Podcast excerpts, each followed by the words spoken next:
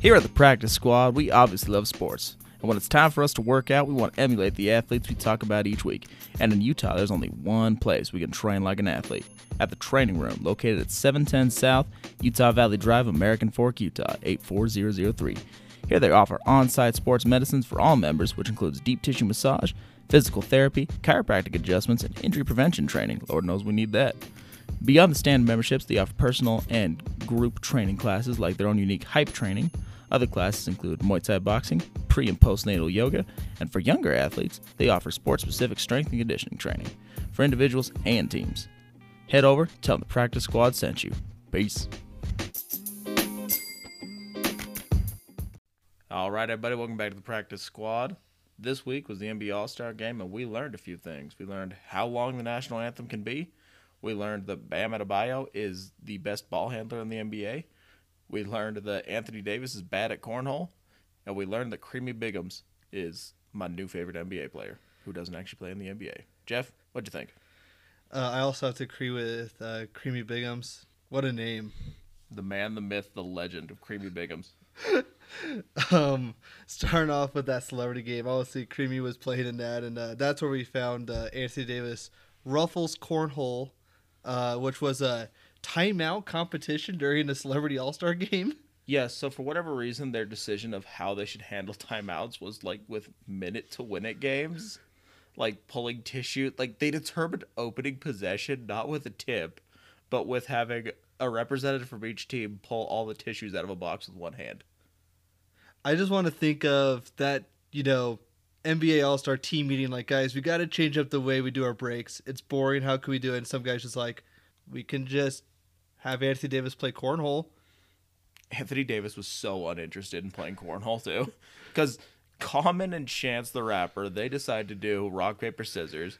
Winner gets Common to, or winner gets Anthony Davis to throw some cornhole bags into a cornhole for him. All of this, of course, is sponsored by Ruffles, which Ruffles cornhole. Not, I've heard of worse names, but ugh. What does Ruffles even have to do with cord? It, cord at all? like, Tell them about brand awareness. We also had uh, oh Anthony Davis then proceeded to miss all three cornhole attempts, which he was supposed to get points for Chance the Rapper's team. Ended up giving points to Common's team because he was so bad at cornhole.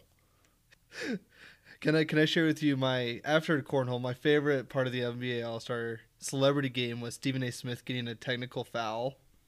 Well, what was better about that was Stephen A. Smith gets the technical, and then Guy Fieri gets up off the bench because Guy Fieri was on the bench for some reason. He wasn't playing, but he was just there. And he gets up off the bench to go over and try and calm down Stephen A. Smith. He came all the way from Flavortown to, to show support. This this was like the most dystopian level basketball I've ever seen in my entire life. This is like if basketball was run by Instagram. this is what the celebrity game was. Yeah, I, if I remember correctly, Common was the one that took MVP out of everybody. Who cares? Uh, You're right. The real MVP was Creamy Biggums, and the real, real MVP was us for getting to watch it. I really appreciated Lil Rel's basketball skills too, and his do rag. That was pretty nice. I love that. Lil Rel's basketball skills? You mean tripping while lo- running for a loose ball and then whiffing on a three pointer? It takes skill to do that. It doesn't. It really does, though. Here's the thing I've seen you do that, and I know your skill level. I just want to say that I see myself in Lil Rel. Okay. Um, Let's move on to the skills challenge. yeah, why not? Um, skills challenge. Bam Adebayo. He did it. Who would have thunk? skills challenge. I, g- it's they need to find us something to replace the skills challenge because like ninety percent of the participants don't actually care about it. We could uh, put the cornhole in the skills challenge. Ooh, Instead of having to throw the ball through the little ring, they have to throw, you know, do they have to play cornhole? We could do that, but also if you think about it, before it used to be timed, you know, whoever had the best times would move on, and it was more challenging. Mhm. But now it's like a race between two guys. So if we went back to the time challenge, that might give people more of an incentive to go quicker instead of just beating the other guy. well, and naturally you got the dude with you know a nine foot stride. he's gonna probably win in a foot race against most people. Is there anything else you want to add about the skills challenge? Because No, who really I, cares I think we can it? move on to the next one. I think everything else after this to me was where it got a lot more entertaining. Three point challenge. Uh, Buddy Hield finally brought a trophy to Sacramento, their first in ever. Oh, well, I'm sure they've won things like ugliest uniforms, worst city, other sad things. Yeah, no, I think uh, Buddy put on a good performance. He won on the last shot. Technically, everybody who's ever won the three point contest has won on the last shot. You know, you're right. But he put himself over the top on the last shot. That's what Jeff's saying. Jeff is right here. No, I understand that, but also every other time somebody else has won that competition, they've won it on their last shot. Well, yeah, you win it on your last shot because you're done with the competition, right? But Yeah, that's he how it put works. himself over the top. That's all. Eh, okay, sure thing. Yes, I win. No, you don't. I win. No. I think I win. High five. Should we move on to the next challenge? Oh yeah, sure thing. The dunk contest was a complete and total robbery. The fact that my man Pat Connaughton did not get that trophy, man. Mm. White boy was out there jumping over Giannis Antetokounmpo and didn't get nothing out of it. Can you can you run by that name one more time? I don't think I can actually repeat what I said. Um, Giannis Antetokounmpo. I'll never be able to do it. I know everybody else has figured it out. I haven't. I'm not gonna be able to do it. Giannis. No, uh, Pat definitely put on a performance that I wasn't expecting, but he wasn't one of the finalists. We could talk about how Aaron Gordon got robbed Aaron Gordon did get robbed. again. like it's sad that we're like we were like getting up in arms about the dunk contest, but honestly, he got he got shafted, dude. That sucked. and watching his dunks. Now we were talking about this earlier today. The dunk over Taco Fall. That should have won him. That should have won That that should have won. Because he didn't use his hands to like springboard over him. Like when Pat Connaughton went over Giannis, he had to use one hand to like kind of help push him over.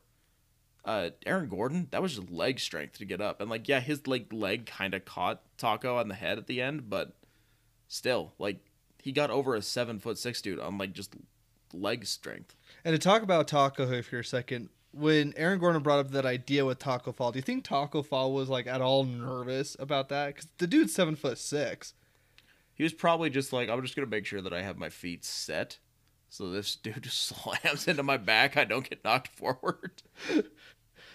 Dude, I don't know. It's just he jumped over him, and even if the leg did help him get over, Taco Fall is still enormous. So he practically jumped over a seven foot six guy. He did jump over a seven foot six guy. There's no practically about it. And I don't know, man. Do you think that this has been a lot of the rumors going around that Dwyane Wade purposely gave him a nine Yes, I do think that. to give his uh his good teammate Derrick Jones Jr. the trophy? And Yeah, I think so. yeah, I mean, it's the dunk contest. Like it, not like it really matters all that much, but yeah, I mean, he did. He's probably trying to help him out because I think winning the dunk contest does come with like a small by NBA terms, but I think it's I think it's fifty thousand dollars along with the trophy, isn't it? But I I just feel like Dwyane Wade was trying to help out his former teammate and giving lower scores to Aaron Gordon when he could. yeah. There were some of those dunks where it was like there was no way you could give him lower than a 10. And so like the first time he had a chance to give him lower than a 10, he was like, "Oh, he didn't clear him 100% 9." Like I, I, I agree with you. I think Dwyane Wade totally did this. But think about this though. He jumped over a seven foot six man. Like there's no no one can jump over anything taller than that, right? In a dunk contest. Like that's probably the limits of what humans can do before we figure out the whole genetics thing and start gen- genetically engineering people to jump higher. the GMAs, or the GMDs, the genetically modified dunkers. Yeah. You could use artificial intelligence to do that. We could just talk to Common and see what if there's any possibility in working on this formula for highly genetic human beings that could jump over Taco Fall. Yeah, we get some GMDs and then we slap some cyborg stuff on their legs and then they're jumping over two taco falls. On top of each other, just like in a row. Yeah, so we clone Taco Fall, and then one Taco Fall gets on the other Taco Fall's shoulders. Tacos fall. Tacos squared. And no tacos fall, tacos get jumped over. Well then, I think with that we can move on to the main event, Oh, I think we definitely should. the the All Star game. Uh, should we start with the national anthem? I don't want to go into too much detail about it because you know, like, I feel like I feel like you're allowed to put, you know, your own. You're allowed to put your own artistic spin on it to a degree, not to that degree. Yeah, I think artistic spin is great. Uh, just sometimes artistic spin can backfire and hurt you majorly, like it did to Fergie. And I didn't think it could get much worse. So the actual timeline on the national anthem, I believe, was three minutes and ten seconds. It took three minutes and ten seconds for Chaka Khan to sing that song, and it felt like seven and a half minutes. unlike Fergie's, it was definitely not entertaining. It we listened to this before we started recording this episode, and it was it's painful. It it it hurts. It yeah, well, we're just gonna go ahead and move on. The game itself, the new format worked. I was a huge fan of the new format. I love the scores resetting at the end of quarters one through three, then playing to the final number, which last night ended up being 157. Playing to the score of 157, I thought was awesome. Resulted in a really fun game, and it was also something I've never seen before from NBA caliber talent, which is the concept of like a pickup game. Because you're when you're playing to a score once you get close to that there's pressure there's defensive lockdown. It was really interesting because the last i think the last like six minutes of game time there was only six points scored. It was, No. it was insane. I've never seen anything quite like that. It was awesome. And it was super fun to watch these guys really try to beat each other on the court. It, rarely in an All Star game do you see the best athletes attempt to play to their highest level, but I felt like last night dudes were getting pushed down. Uh, one of my favorite moments in the end of the game is when James Harden is guarding Joel Embiid, and then Joel Embiid kind of pushes him in the back, and James Harden just like turns around and stares at him, just like all pissed off. And then right after that, Kemba Walker is running around the the left uh, sideline and gets I don't know if he got elbowed or if he like he lost the ball as a turnover where then LeBron tossed it to Anthony Davis for an alley oop. And then later on in the game, you had dudes like Kyle Lowry taking charges. It was just kind of interesting to see guys actually I don't know how else to put it, but just trying. well It- they were they were playing it wasn't in years past we've seen the all-star games have been fun in years past because we've seen guys just screwing around i mean you know pulling up from half court for no reason i've seen guys block their teammates shots before like things like that where it's just kind of out there having fun last night they were playing for a game and i think the fact that they were playing for charities and they had so many kids from the charities in the stands cheering for them i think that definitely helped motivate them and i think it was awesome Yeah, one of my favorite parts too is at the end of the game when Team LeBron won, they let the kids from that program run onto the court. Mhm. They kind of stormed the court and was able to like celebrate with those guys and just a really neat experience. Um, either way, it was still cool. Still a lot of charity. There's still a lot of money earned for both the charities involved. It was fantastic. And Kawhi Leonard won the first Kobe Bryant named MVP trophy. Yeah, he deserved it. 30 points. Was on pace to break the three point record if he kept shooting. hmm It was so weird because if you watch the end of the game, Team LeBron stopped passing the ball to Kawhi Leonard for some reason, and they just started running things through James Harden from like 35 feet out. It's like, why are you guys going to play like the Houston Rockets? This is the All Star game. You have the best player on the planet, Kawhi Leonard, right there. Yeah, I And- mean, I I would have let Kawhi take the last shot a few times because there's a few. They had multiple possessions where they're at 154 again, needing to score 157 to win, and Kawhi didn't touch the ball. I I think Kawhi Leonard's the best half court scorer in the game right now because James Harden he he plays up close to the basket or at the three point line, but Kawhi Leonard he'll get into the mid range and he, he can create his shot so well with his big shoulders and his long arms. Like he can get up and elevate over people and sink a bucket. You saw it run one time, he got a bucket, never went back to it. And also, uh, did you guys notice the LeBron Giannis stuff that was going on? Oh, yeah, dude. When Giannis first to kind of start the whole tussle, Giannis had blocked LeBron as LeBron was trying to pull up for a mid range jumper. And then on the other side, LeBron kind of put the clamps down on Giannis, was able to, you know, steal the ball from him or went off Giannis's leg out of bounds. It was just really fun to see. First off, Giannis looked incredible. And LeBron looked just as good. LeBron had this behind the back dribble move where he faked out Khris Middleton and then went for the layup. But dude, Giannis on that block on LeBron, because LeBron's obviously a really really strong guy. LeBron tried to shoulder him a little bit to get some distance, and then Giannis just did not have any of it. I loved it.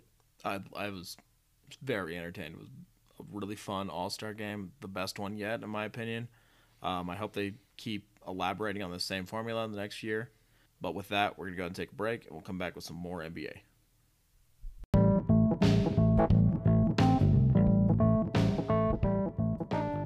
I know exactly what you need in your life more practice squad. So give us a follow on Instagram at practice underscore squad underscore podcast. Our posts are phenomenal. Our stories, probably even better. And our hairlines, undefeated.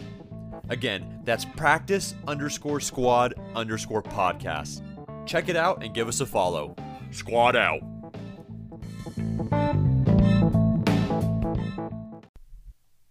Welcome back, everybody. And as promised, we have some more NBA for you. Uh, we're going to talk about uh, expectations for some teams uh, going forward and going to the playoffs. Uh, the first team we'll talk about is the number one seed in the East, which is Milwaukee, currently at 46 and 8. And the debate here is will they get to 70 wins? Will they be team number three to hit the 70 win mark?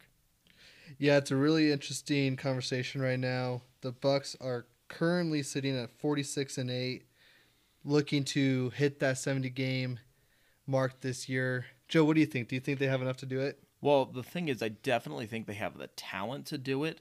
The question becomes do they want to put the effort in to do it? Do they want to put the players in position where it's honestly a little bit of a risk to go for it? I can agree on that comment. Right now, the Bucks are currently sitting six and a half games ahead of the next team, which is Toronto. So the Bucks could still have a phenomenal end to the season and end as the number one seed, even if that means they rest, for example, the last week or two of the season. Right. They have a really solid shot at being the overall one seed.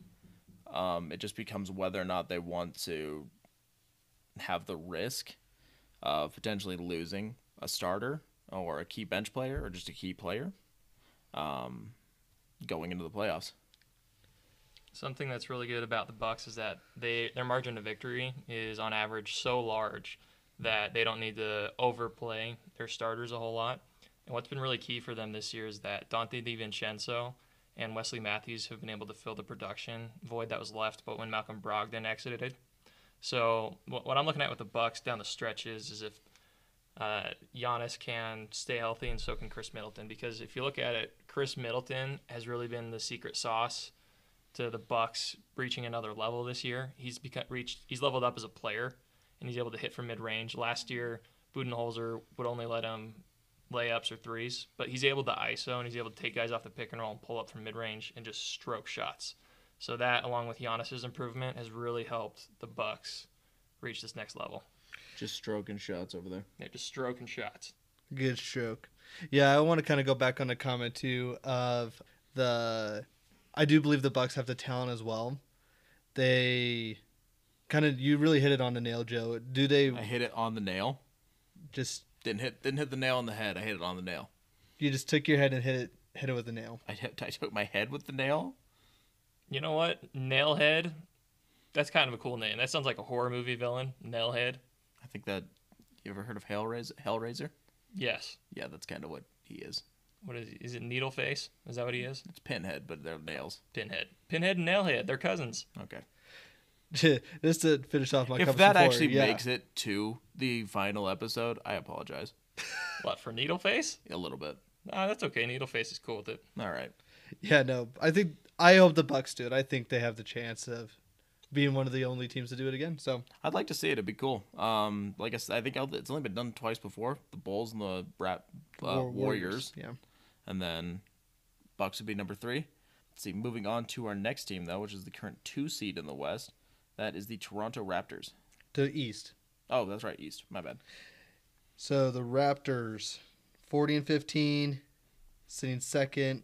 What do you think with them, Joe? Well, what was their win streak heading into the All Star break? It was 15, and then they lost the last game before. Correct to Brooklyn. That's insane. Uh, that right there shows me that this team they have what it takes, I think, to be the overall two seed. I just don't know if they're going to have what it takes in the postseason to make it. I don't think they'll make it back to the NBA Finals, and it's going to be tough for them to make it back to the Eastern Conference Finals. I actually have them making it to the Eastern Conference Finals just because of their experience in the playoffs. Obviously, they missed their main player last year, which was Kawhi, but this team has proven to me that one, I under I made the totally wrong prediction with them. I didn't even have them making the playoffs because of how big Kawhi was for them. And now to see this team sitting in the second seed in the East, uh, Kyle Lowry stepped up this year. Pascal Siakam should be the most improved player in the um, in the NBA this season. He could be the first. He would be the first person to win it back to back, and I think it would be. I think it totally makes sense if he did. Yeah, did he? He's His now a, increase in performance over the last two seasons has been as big as we've ever seen. absolutely. especially for someone who was a second round talent coming out of New Mexico State. He has the most improbable, cool path to NBA superstardom that I've ever heard of, like outside of Hakeem Olajuwon. Pastor Siakam. Yeah, Pastor Siakam, he almost was a priest, right? That was what it, that was where he was set up to be. Yeah, That's so awesome. No, I, I hope the best for Raptors, and I I think they can hold the second seed or at least a third. The question is, do the Celtics or Miami make a push to to get that spot? But I do believe the Raptors will hold on to home court advantage going into the playoffs. And as for the most improved player award, I think that's going to go to Luka Doncic because he's in his second year and he's averaging almost a 30 point triple double. And he's only shooting 42% from three. So I think it's going to go to him, even though Pascal Siakam, in, in all definitions of the award, is deserving. Honestly, either or I'd be fine with. But yeah, Yeah, there's a think that there's a lot of guys is- that could get it this year. I think yeah, I think that uh, Pascal Siakam is more deserving of it, but Luka is the media darling, so I think it'll probably go to Luka. Yeah, there's a lot of dudes that deserve to win that award, but Luka is another name that is definitely up for consideration.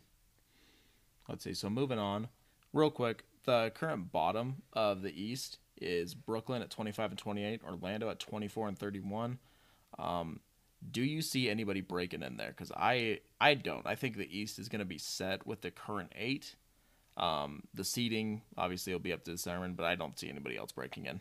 Yeah, I would have to agree to say that the the team sitting in the ninth seed is the Wizards, and they're already three games behind Orlando. It's it's just tough. I think at this point to to make a push, especially. I just don't think the Wizards are good enough to make it. And honestly, after that, Chicago's the next best team, and they're struggling right now. They're 19 and 36. So, I, I think the East is pretty set, in my opinion.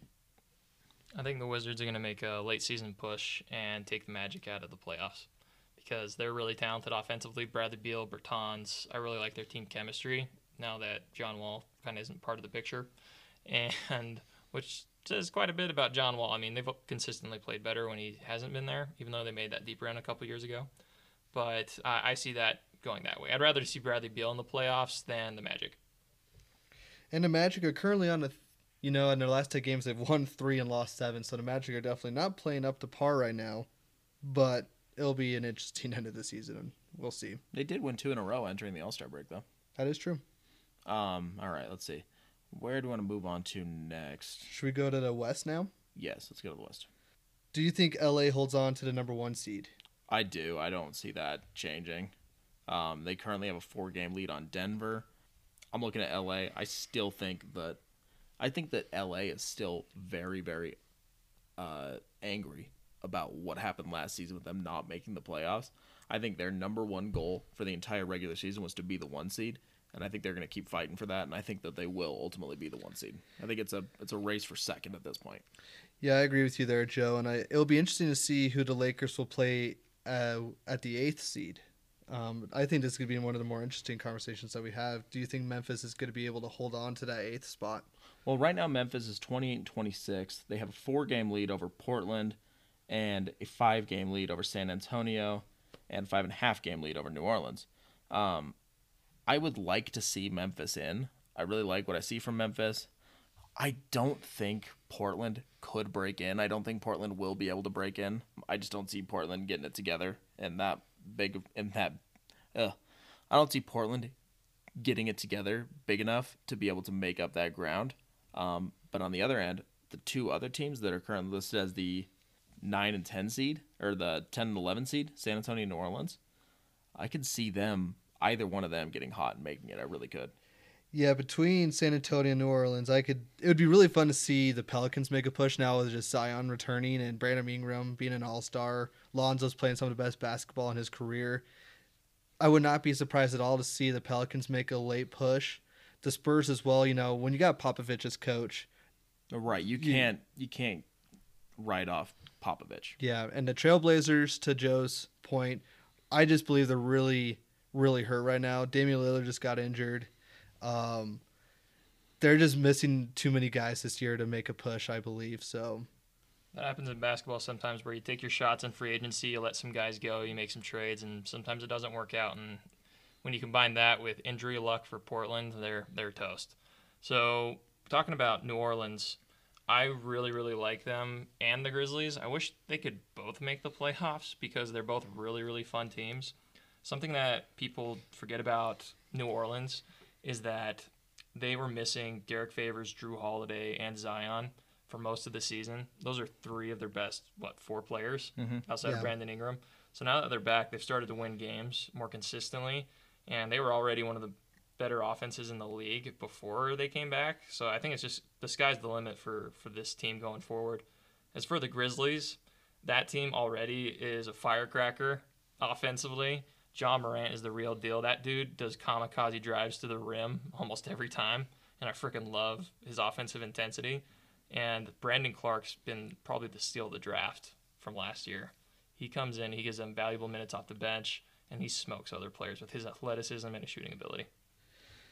Yeah, no, I think Memphis is sitting really good. Um, I love their team. I love the way they just play with a lot of intensity. Kind of to your point. Uh, also, Jackson Jr. is one of the most underrated players I believe in the NBA. The dude can ball. So to kind of finish up with the eighth seed, I do believe the Grizzlies will hold on to it. It'll be interesting to see. Do you think the Grizzlies could even move up, or do you think they're too far behind Dallas? Well, they're four and a half back of both Dallas and OKC. Um, and I, I look at Dallas and OKC and I look at them and I think OKC is probably they're probably pretty solid. Um, their roster just seems less tumultuous than Dallas's does. Um, I think Dallas, you know, I mean, Luka got a little bit banged up uh, late before the All Star break. Um, if that happens again, uh, you know, late in this regular season, Dallas could potentially fall out. I don't expect them to, but I could see it happening. Something that was really underrated for Dallas was the Dwight Powell injury because he was one of the he was their best pick and roll player with Luka, and it allowed Kristaps to be able to play like the shooting guard that he is. Kristaps is big shooting guard, That's right. What are you? long shooting guard, Tan long, right? Tan long. Tan long. So I have special custom built nine meter tanning bed, that so ten long. nine meter tanning bed. Does that mean that's like enough for you and like a buddy?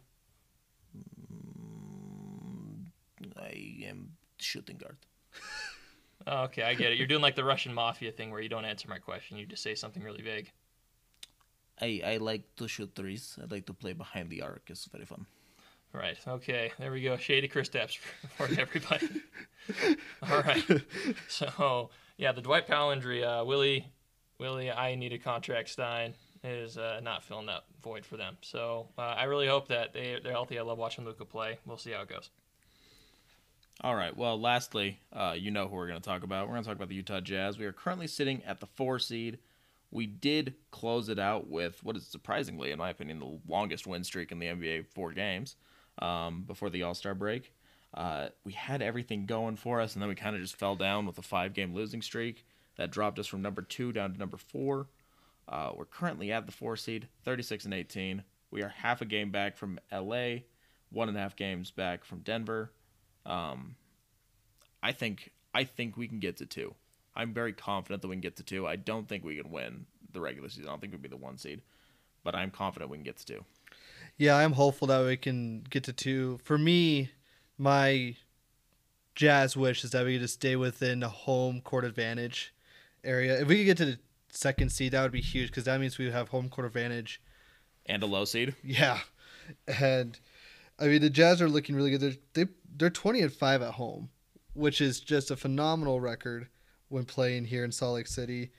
My biggest concern is if we get the four seed, do we have to play Houston right now? Right now, yeah. Right now, it lines up with Houston. Um, and Houston, I kind of see them finishing at about the five seed, maybe the four seed, depending on where things go. Um, Houston is a nightmare matchup for us always. Every single time. And it's frustrating. Now, since they're playing small ball, they might even be able to beat us by more because they just they shoot lights out against us every single time. And already one of the best shooting teams in the NBA, and as soon as they see a Jazz uniform, it's like they you can just add another five to ten percent to their shooting for the night. Absolutely no. I think I for me as a Jazz fan, I do not want to play the Rockets. Um, right now, I would be more willing to play OKC. Just because OKC think... would be a good matchup for us at this point. I feel like. I mean, and to go back to what you said earlier, the biggest thing for us is because we're 20 and 5 at home the biggest thing for us is that we get that home court advantage yeah home court advantage is going to be huge for us in the postseason so we need to finish in the top four um, but i really think our goal should be the two i think the one is pretty much out of reach just because i think of what i've already said about la yeah but our goal needs to be the two seed and i can see the clippers playing a little bit less competitively at the end of the season to you know, load manage for the playoffs. Easy, you had a you know comment? No, I totally agree with you. They're probably gonna load manage for the playoffs because PG's got to rest his shoulder and Kawhi's got those lingering injuries that need to be addressed before the playoffs begin. If the Jazz are going to be the two seed, there there's two things that need to happen.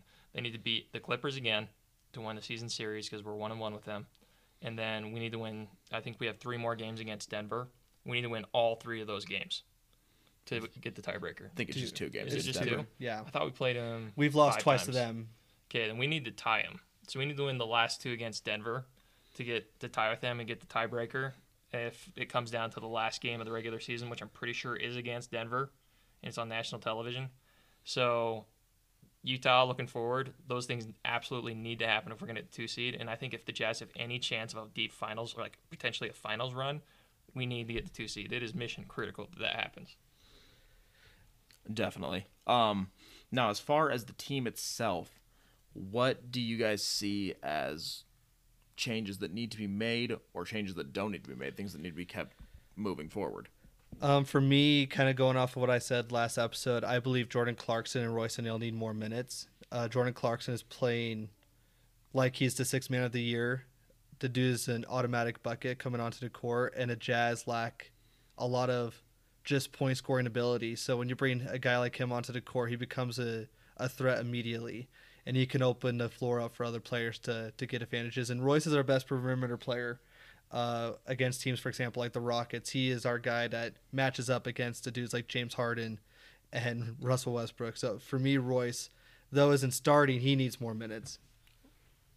I think the Utah Jazz, I mean, you look at the best teams in the NBA, a lot of times the team will take on the personality of their best player like the Nuggets in the off season, they'll all eat pizza and drink lots of soda and visit Eastern Europe during the off season. So they kind of take on the personality of Nikola Jokic. But for the Jazz, you see Donovan Mitchell, he's their best player, and he's a really, really nice guy. He's a really good guy. And I don't want I don't want to talk against that, but what I want to say is that a lot of times the Jazz, like Royce O'Neale or Joe Ingles, the only person that like they'll pass up good shots to make an extra pass and end up with a contested late in the shot clock shot. So what I want to see from the rest of the supporting cast of the Utah Jazz is the cojones that Jordan Clarkson has, because he's willing to pull up. He's not afraid to take the biggest shot of the game if Donovan's trapped. But it seems like Royce or Joe sometimes, because they're such team players, they'll try to make something happen for someone else instead of taking the opportunities that they have for themselves. And it, it kind of is funny because that's actually the best team play to do. If you have an open shot and you're a good shooter, and the other guy's getting hit with a two by four, and then you then you take the shot. So that's what I want to see from the Jazz going forward is that change in mentality from making the extra pass unless it's the absolutely best decision and taking the open shot. I think you're right. Um, I've said it before on the podcast, and even while we're just watching games, the Jazz have a tendency to work harder for the worst shot. That's, that's, that's, really well put, yeah. Exactly what Easy just said. I just put a fun slogan on it. Uh, work harder for the worst shot. Utah Jazz. But yes, I think another thing that we really need to work on, and it is something we talked about in a detail in our last episode, which is we need to find more chemistry when Mike Conley is on the floor. Mike Conley throws off the offensive and defensive rhythm, and we need to get that addressed and worked on. Yeah, no, I agree with that as well. Obviously, with his return, he brings back a lot of experience, but the Jazz have just not played to that same chemistry that they had on that out of that 21 game span where they won 19 games. That was a very, very crazy run for the Jazz, and we've lost that spark. I feel like, and I don't know if that's all to put on Mike, but also Mike returning to the Jazz has put a lot of uneasiness on the court, and you can see it when they play. Mm-hmm. Yeah, that, that pressure's been mounting. I mean, we had the playful moment at the beginning of the season when Mike Conley raised up his hands to get the cl- crowd pumped up after he missed those two free throws.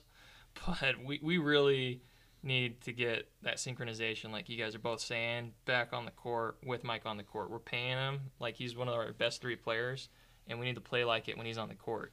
So with him, I think we are starting to find a little bit of a rhythm offensively. There's some traction there but we need to figure out what we're going to do when teams try to attack Mike on the switch on the perimeter because the, I mean that's how the Jazz lost a lot in that five game win streak like I already talked about.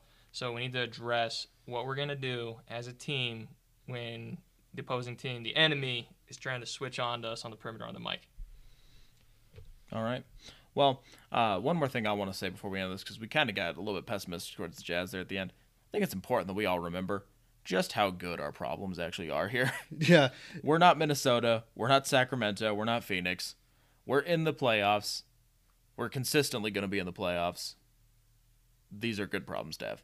And I can genuinely say there's not a guy on the Jazz team that I dislike right now. I really do enjoy this team. Uh, Rudy Gobert has had a fun, fun season. He showed up in the All Star game as well. Donovan Mitchell has been a great star for us. Bojan's been you know, one of those other guys who's been one of the most improved players of the year. Bringing in Jordan Clarkson's been fun. We have a lot of good problems, and I'm glad that we're not sitting in the same boat as like Minnesota, where now we got uh we got a new guy, but let's see if it works. You know, good luck, D'Lo. Yeah, good luck, D'Lo. I think the Utah Jazz have had the best free agent signing of the year, besides Kawhi Leonard, and the best trade of the year, because Jordan Clarkson's had more impact on the Utah Jazz than I think almost any other trade in the NBA this year. And then when you talk about the best free agent signing outside of Kawhi, man, it's got to be Bojan. Bojan it's got to be Bojan. He's up our good ceiling. Bojan. Yeah, he's a good Bojan. Very know? good Bojan. Very good Bojan. He's upped our ceiling to championship level aspirations. Bojan loves to play for the Utah Jazz. Love playing for the Utah Jazz. I love playing. To, they love taking three pointers. It's fun. I love Donovan. He's a small little guy. He's fun. I love him. Yeah, the Utah Jazz are one of the most likable teams in the NBA, and it's thanks to characters like Bojan and Donovan Mitchell. You know, given the the energy drink or the water baths after the game when someone's had a great game. I, I freaking love this team. All right. Well, any closing uh, comments for you, Jeff? Let's close it out, guys. Go Jazz. Peace.